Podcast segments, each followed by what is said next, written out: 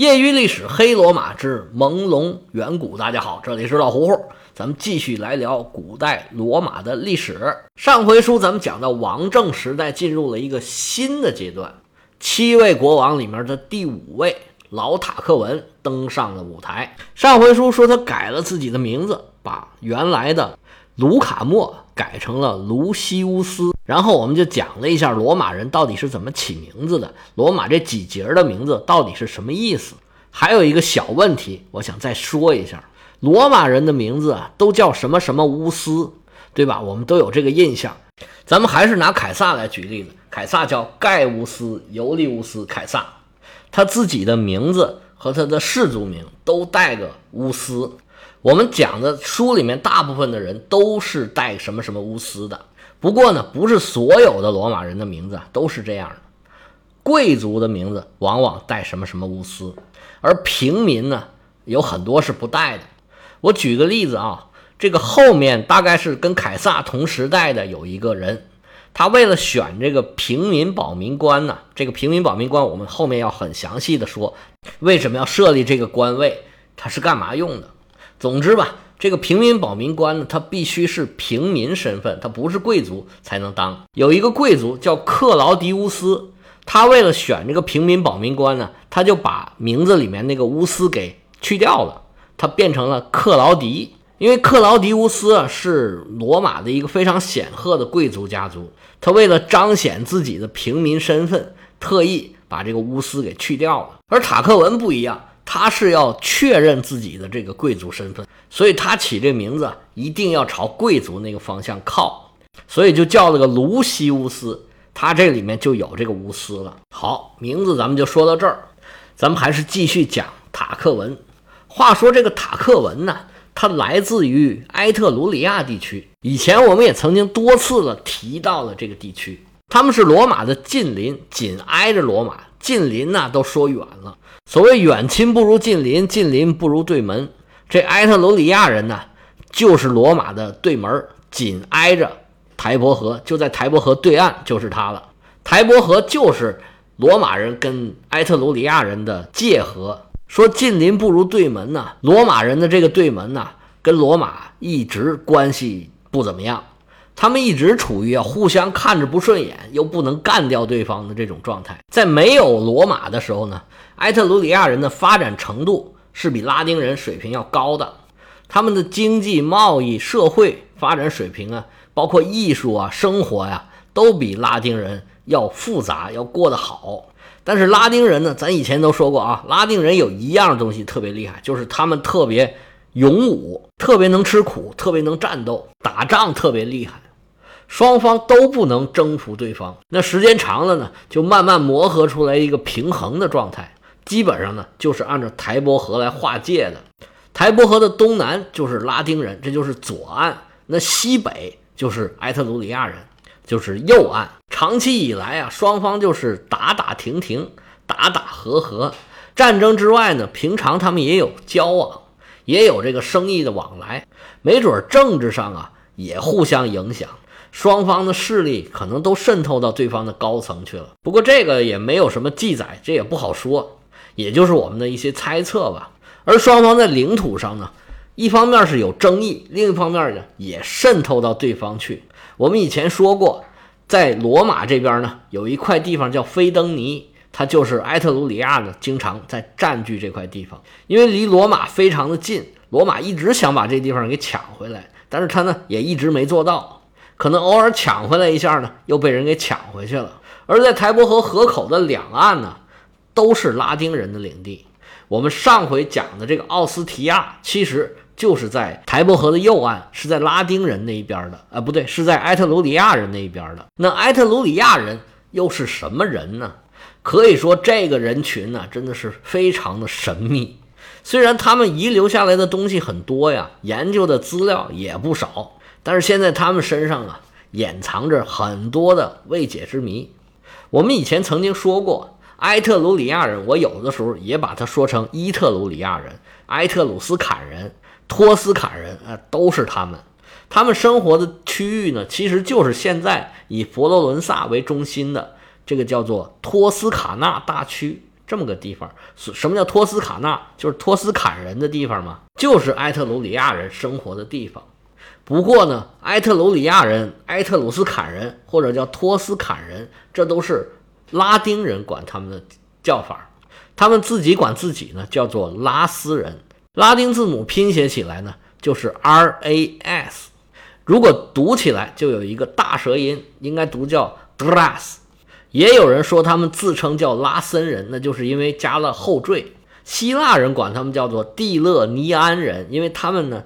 面临着是蒂勒尼安海嘛，埃特鲁里亚人的各个方面都跟意大利半岛上的其他人啊区别非常的大。从埃特鲁里亚人留下很多的艺术作品来看，因为有很多画嘛，他们本地的人啊身材不高，相对于拉丁人呢，他们头稍稍比拉丁人要大一些，胳膊腿呢更粗一些，身体特征啊跟意大利半岛上其他人还有跟希腊人区别都还挺大的。他们的语言呢，让这些历史专家和语言学者就更加的头疼。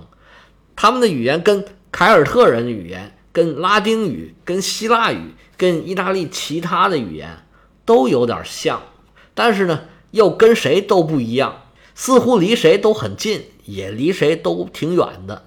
有的学者认为呢，他们是后来呀，因为跟意大利半岛上的人，还有跟希腊人做生意，以及跟凯尔特人呢有来往。所以说他们互相影响的，但是他们最初的根源是在哪里啊？还很难说得清楚，这个争议非常的大。不过从当时拉丁人的角度来看，他们认为埃特鲁斯坎语和高卢语，就是凯尔特人说的话，是蛮族的语言，跟意大利半岛上其他的农民说的语言呢是不一样的。所以这个时候呢，也可能认为吧，他们的语言跟凯尔特人或者叫高卢人。更加相近。伊特鲁里亚人的来源也搞不太清楚。一般认为呢，他们会比拉丁人来的稍稍晚一点儿。他们是自东向西，然后呢，越过了阿尔卑斯山，来到了意大利半岛。因为他们呢，所有的城市几乎都在内陆，很少有沿海的城市。而他们最古老、最大的城市呢，也是深入在内地的。所以基本上可以认定，他们是从路上来到意大利半岛的。而且从当时他们的文化水平来看呢，他们是航海水平肯定是还没有达到的。希罗多德曾经记载啊，说埃特鲁里亚人呢是来自小亚细亚的吕底亚这个地方。不过现在一般历史学家都认为这个是错误的记载，可能只是因为两个地方有类似的地名。这位大历史学家呢就把这两个事儿呢附会起来了。这两个地方呢，无论从文化、语言、风俗习惯，好像都没什么关系。所以说，希罗多德这个事儿基本上被认定说的肯定是不对的。埃特鲁里亚人曾经广泛的分布在意大利的北方，是指现在意义的意大利，并不是以前我们讲过拉丁人认为那个意义的北方是不包括波河流域的。埃特鲁里亚人在波河流域，甚至在他们往东。伊利里亚这些地方都有很多的遗迹，不过后来呢，因为波河流域可能生存环境不太好，咱们以前讲过，那波河流域一直是沼泽比较多，他们就放弃了这个地方，来到了他们现在居住的这个托斯卡纳地区。这个地方啊，原来应该是有人居住的，翁布里人和利古里亚人在这儿应该都有很多的分布。翁布里人就是拉丁人的亲哥们儿啊。他们是意大利人的另外一支，广泛分布在亚平宁山脉的山区。那个时候，在托斯卡纳，他们应该还有很多人住在那地方。利古里亚呢，是指现在热那亚这个地区。如果把意大利半岛比作一个人的躯干呢，利古里亚和威尼斯就相当于是这个人的一左一右两个嘎吱窝。利古里亚人呢，一般认为他们是凯尔特人，但是也有说不是的。他们从开始啊。一般会被认为是西班牙人，所谓的伊比利亚凯尔特人也有认为不是的。总之呢，不是被认为是意大利的传统古老民族。那埃特鲁里亚人明显到这儿是把他们原来的居民给赶走了。他们在这个地方啊，生息繁衍，发展的非常的快。跟拉丁人比起来啊，埃特鲁里亚人呢是更不喜欢打仗，他们喜欢踏踏实实的过小日子。相比起来啊，拉丁人更喜欢艰苦奋斗。埃特鲁里亚人呢更喜欢享受生活。罗马人虽然认为埃特鲁里亚人跟他们啊不同文不同种，说话不一样，长得也不一样，但是罗马人呢好像不是很怕埃特鲁里亚人，他们更怕呀自己的同族拉丁人。这个一方面呢，是因为跟埃特鲁里亚有一条大河隔着呢，当然也跟拉丁人更强悍、更尚武是有关系的。当然了，那个时代呢，只要是相邻，他肯定会打仗，肯定会起冲突，因为也没有大家共同遵守的一个规矩，只能说强权说了算吧。在历史记载和相对不是很权威的传说里面的记载，跟罗马发生冲突的是。埃特鲁里亚的一个比较重要的海港城市叫做凯雷，这个城市呢，现在还是位于罗马所在的这个拉齐奥大区。当时看着就很远了，不过现在呢，也就是百十来公里这么远。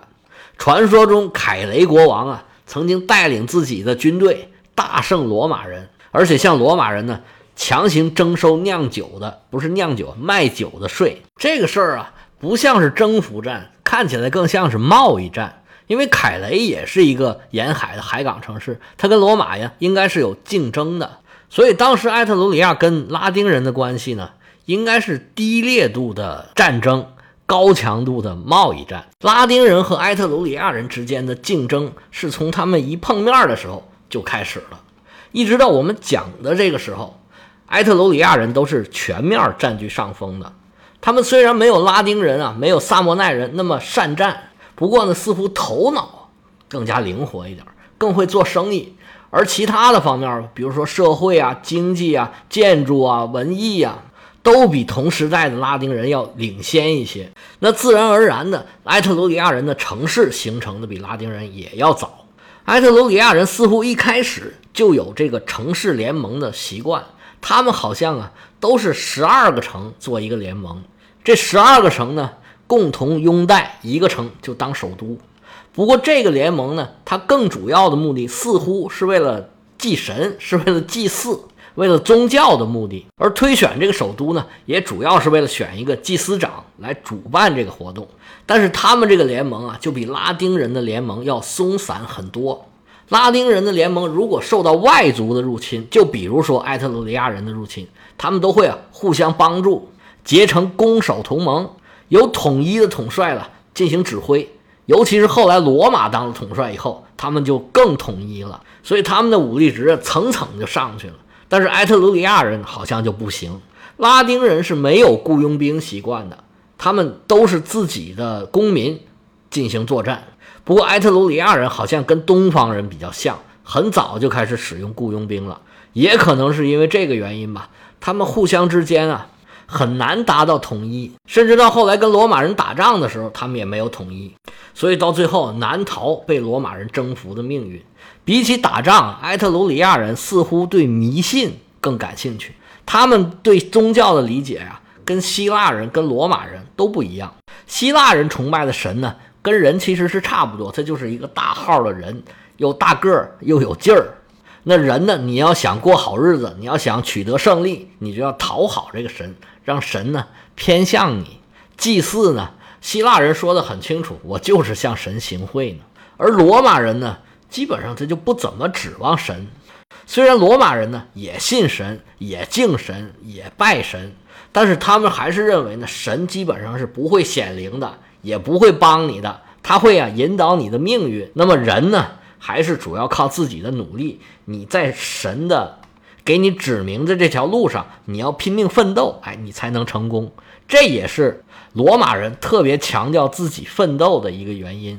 而埃特鲁里亚人的宗教呢，更倾向于玄学、神秘主义，比如特别崇拜啊某些数字。咱们之前说的，他一个联盟啊就有十二个城邦，那必须是十二个，多一个也不行，少一个也不行。他们对于地狱的理解啊，就是很具体，在现存的埃特鲁里亚的墓室里面，就画着那个地狱的样这人一死啊，他那个灵魂就倒霉了。他们的那个牛头马面呢，黑白无常啊，勾人的那个鬼魂是一个半人半兽的白头发老头身上长俩大翅膀，拿了一个大锤。那灵魂到这儿了，没别的，叮了咣啷，先给你锤一顿，然后啊。下边有毒蛇，有水呀，火呀，总之就是特别可怕的一地方。后来啊，罗马不是有很多斗兽场吗？不光是斗兽了，就是角斗士的角斗场，决斗士吧，应该念。现在这个汉语拼音改的都有点乱了，我都有点搞不清楚了。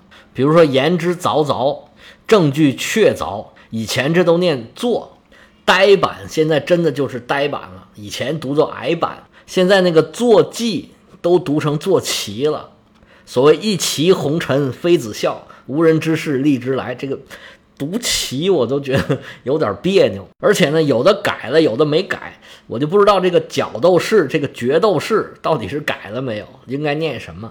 这个不管了啊，反正我们也不是专业的，我这个普通话几级几等咱也不在乎。就是古罗马在决斗士，我们叫决斗士吧，决斗士决斗完了之后，那二虎相争必有一伤啊，就是那伤了的那个，得有一个人把他给抬下去，不是一个人呐，就得有人把他给抬下去。那这个人呢，就打扮成埃特鲁里亚神话里面的这位鬼差的这么一个形象。而埃特鲁里亚人呢，特别喜欢解释一些奇怪的东西。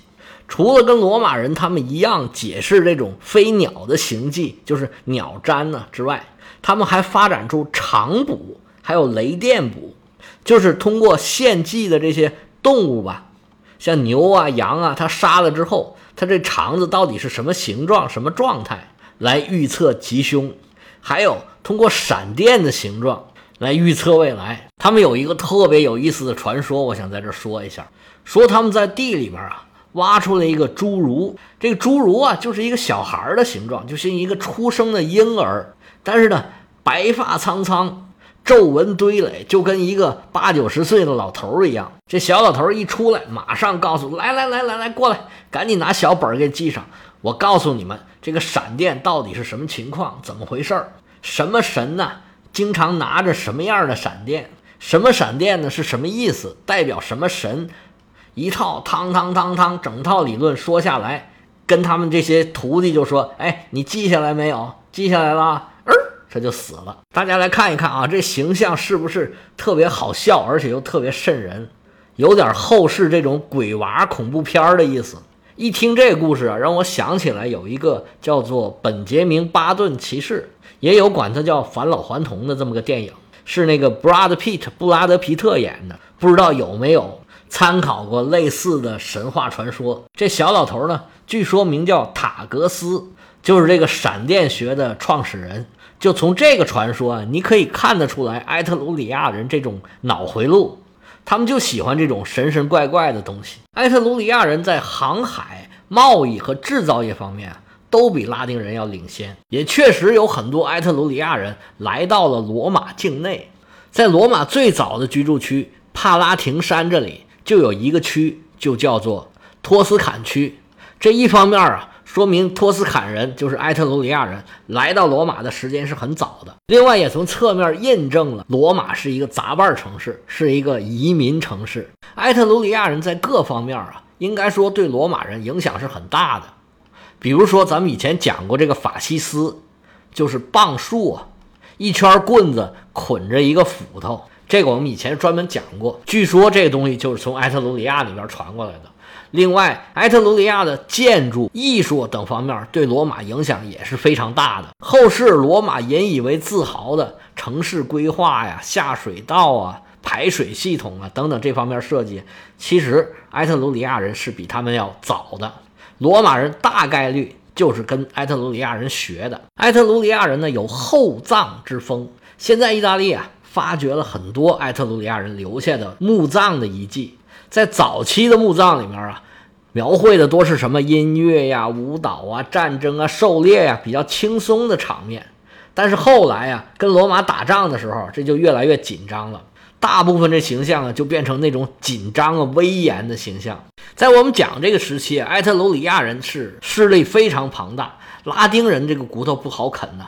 但是呢，埃特鲁里亚人呢，越过拉丁人，把南方的坎帕尼亚。大部分控制在自己手里面了。好了，今天埃特鲁里亚人咱们就讲到这儿，时间差不多了。明天咱们再讲老塔克文在罗马干了些什么事儿。有对西方历史感兴趣的朋友，可以加老胡胡我的个人微信：乐奥老和芜湖和芜湖 y y l s 老胡胡的全拼，业余历史的简拼。我们明天再见。